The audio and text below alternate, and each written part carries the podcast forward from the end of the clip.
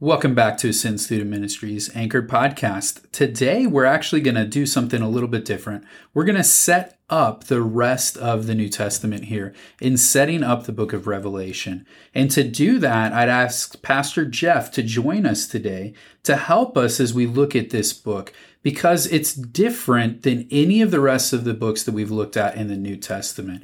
And so we're going to dive into some of those differences and hopefully arrive at a place that can equip each one of us to properly bring ourselves to this text as we walk through the chapters here in the book of Revelation. And we're not going to be going chapter by chapter as we have with the rest of our text because we're doing that Sunday morning. And so the purpose of this podcast is not to replace what's taking place on Sunday morning, but is to help us supplement and help us learn and help us develop disciplines to how we study God's Word. And so hopefully we can look at ways in which we can prepare ourselves for listening to and reading God's Word here in the book of Revelation that we can continue to use as we walk through the rest of the book as we finish this probably before the rest of these texts are preached through for us. And so, as we get to this text here, Jeff, what are some things that are really good for us to understand first and foremost before we jump into a book like this that's different than the rest of the ones we've looked at. Well, Lee, thanks for having me and, and thank you for your faithfulness. I've listened to several of these podcasts and the blessing that you are providing through these resources is tremendous, not just for the students, but for the adults who listen as well. And I'm so excited to be able to talk about Revelation because it is often misunderstood, it is often avoided, or it's overemphasized. And I love the way that you set it up. It is different than the other books of the New Testament, but it's not different than other books in the Bible. So I think because we spend so much time in the New Testament and this book is so different than the other books, I think it scares us and we don't know quite what to do with it. But I think we take the same approach that we take in interpreting the entire Bible.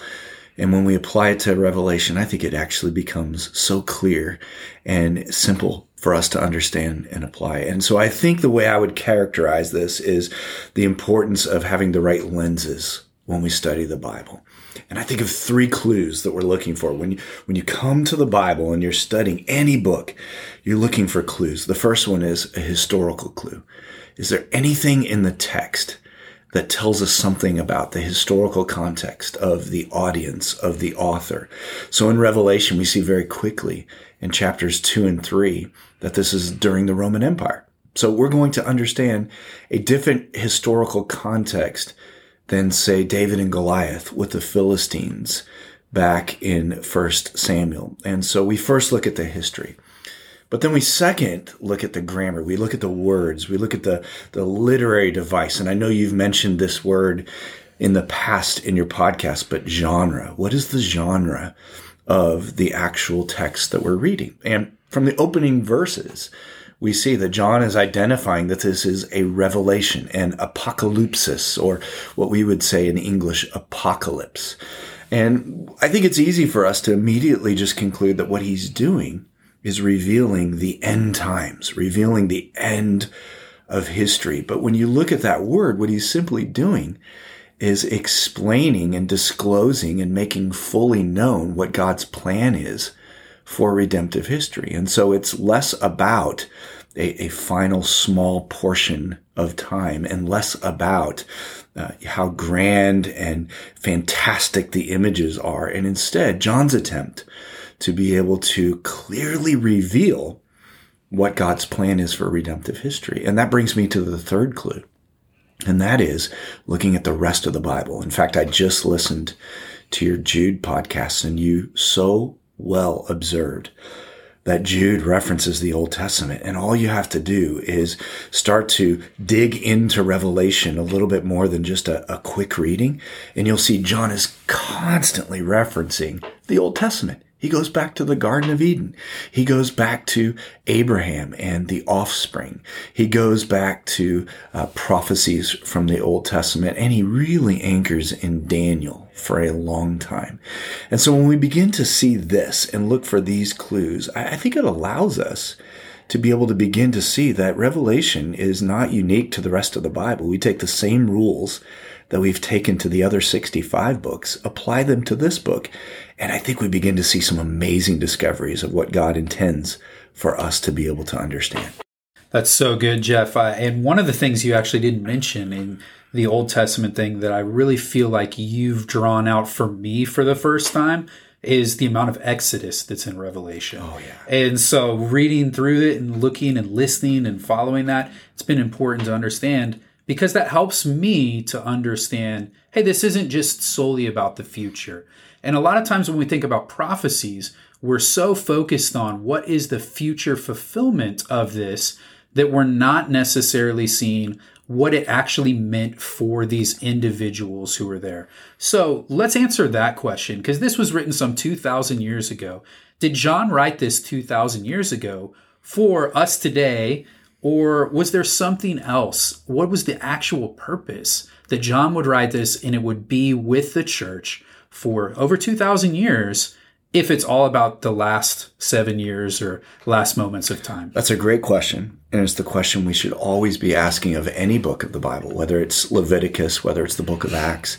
And the answer to your question was he writing it to us today or to a, a different audience? The answer is yes and no. And so the yes is that uh, even though the authors of Scripture may not have fully comprehended uh, what God was doing in the 66 books he was compiling over all of those years, we know because of all of it put together that God intended through his Holy Spirit that his followers for all time would benefit from this 66 books of the Bible. So, yes, he was writing it to us, but no, in that there was a primary audience. And he was primarily writing it to, as chapter one tells us, the seven churches of Asia Minor. And he unpacks who those seven churches are. And in fact, in chapters two and three, specifically addresses each one of those churches identifying historical context, identifying spiritual context, using vocabulary that would have been specific to those churches that they would have understood in special and unique and fresh ways. And so it is primarily written to those seven churches. But then once we understand what the objective was for John to them, then we can understand the secondary audience, which is every subsequent generation of believers who reads this amazing book. That's that's really good, Jeff, and it's good to focus our thought on that that what was written actually applied to somebody in a historical context, but God's truth still applies to us today. Mm-hmm. And I think that's encouraging because number one, it tells us God is faithful. He's not changing. He's fulfilling his promises. He's working with his true people as he moves towards the completion of his plan. But I think a big question we also have to answer is how do you not get lost in Revelation? Because we get some strange mm. things happening, strange images that we're just really not used to. A discerning reader, as they read an epistle, can say, Yes, I see specifically the error that this is talking about and the godly attribute or the godly focus that is right in mm. parallel with it that we should be focusing on. But in this text now, we get into some strange images, some strange symbols, even words or elements of the Old Testament that we're really not familiar with mm-hmm. that we're trying to figure out how do I discern and understand. And so what would you say to somebody who's working through that balance as they're trying to and and really want to learn from the book of Revelation about what God's calling them to do? Yeah, I think there's a simple tool that will help everyone. So whether you're a student that's studying it this summer, whether you're a parent, whether you're uh, someone outside of those two contexts, I think the tool is to be able to first ask the question is that symbol, is that description found elsewhere in the Bible? And often the answer is yes. And often the answer is in the Old Testament. So I think again, if we put ourselves back in the historical context, those seven churches would have likely had all of the books of the Old Testament at their disposal. And so I think John is using descriptions intending for the readers to go back to the Old Testament. So for us in the 21st century, as we're reading it and we read in chapter 12 about a dragon and about the dragon's tail sweeping the, a third of the stars from the heavens. Don't just try to figure out, okay, what does that mean by just looking at that text? Look and see, is there anywhere in the Old Testament where that imagery is given? And Daniel 8:10 is using that imagery. And so I think that is a great tool that allows us to begin to understand the woman on the back of the beast, uh, the beast coming out of the sea and the bottomless pit. It allows us to be able to understand John's not coming up with something brand new.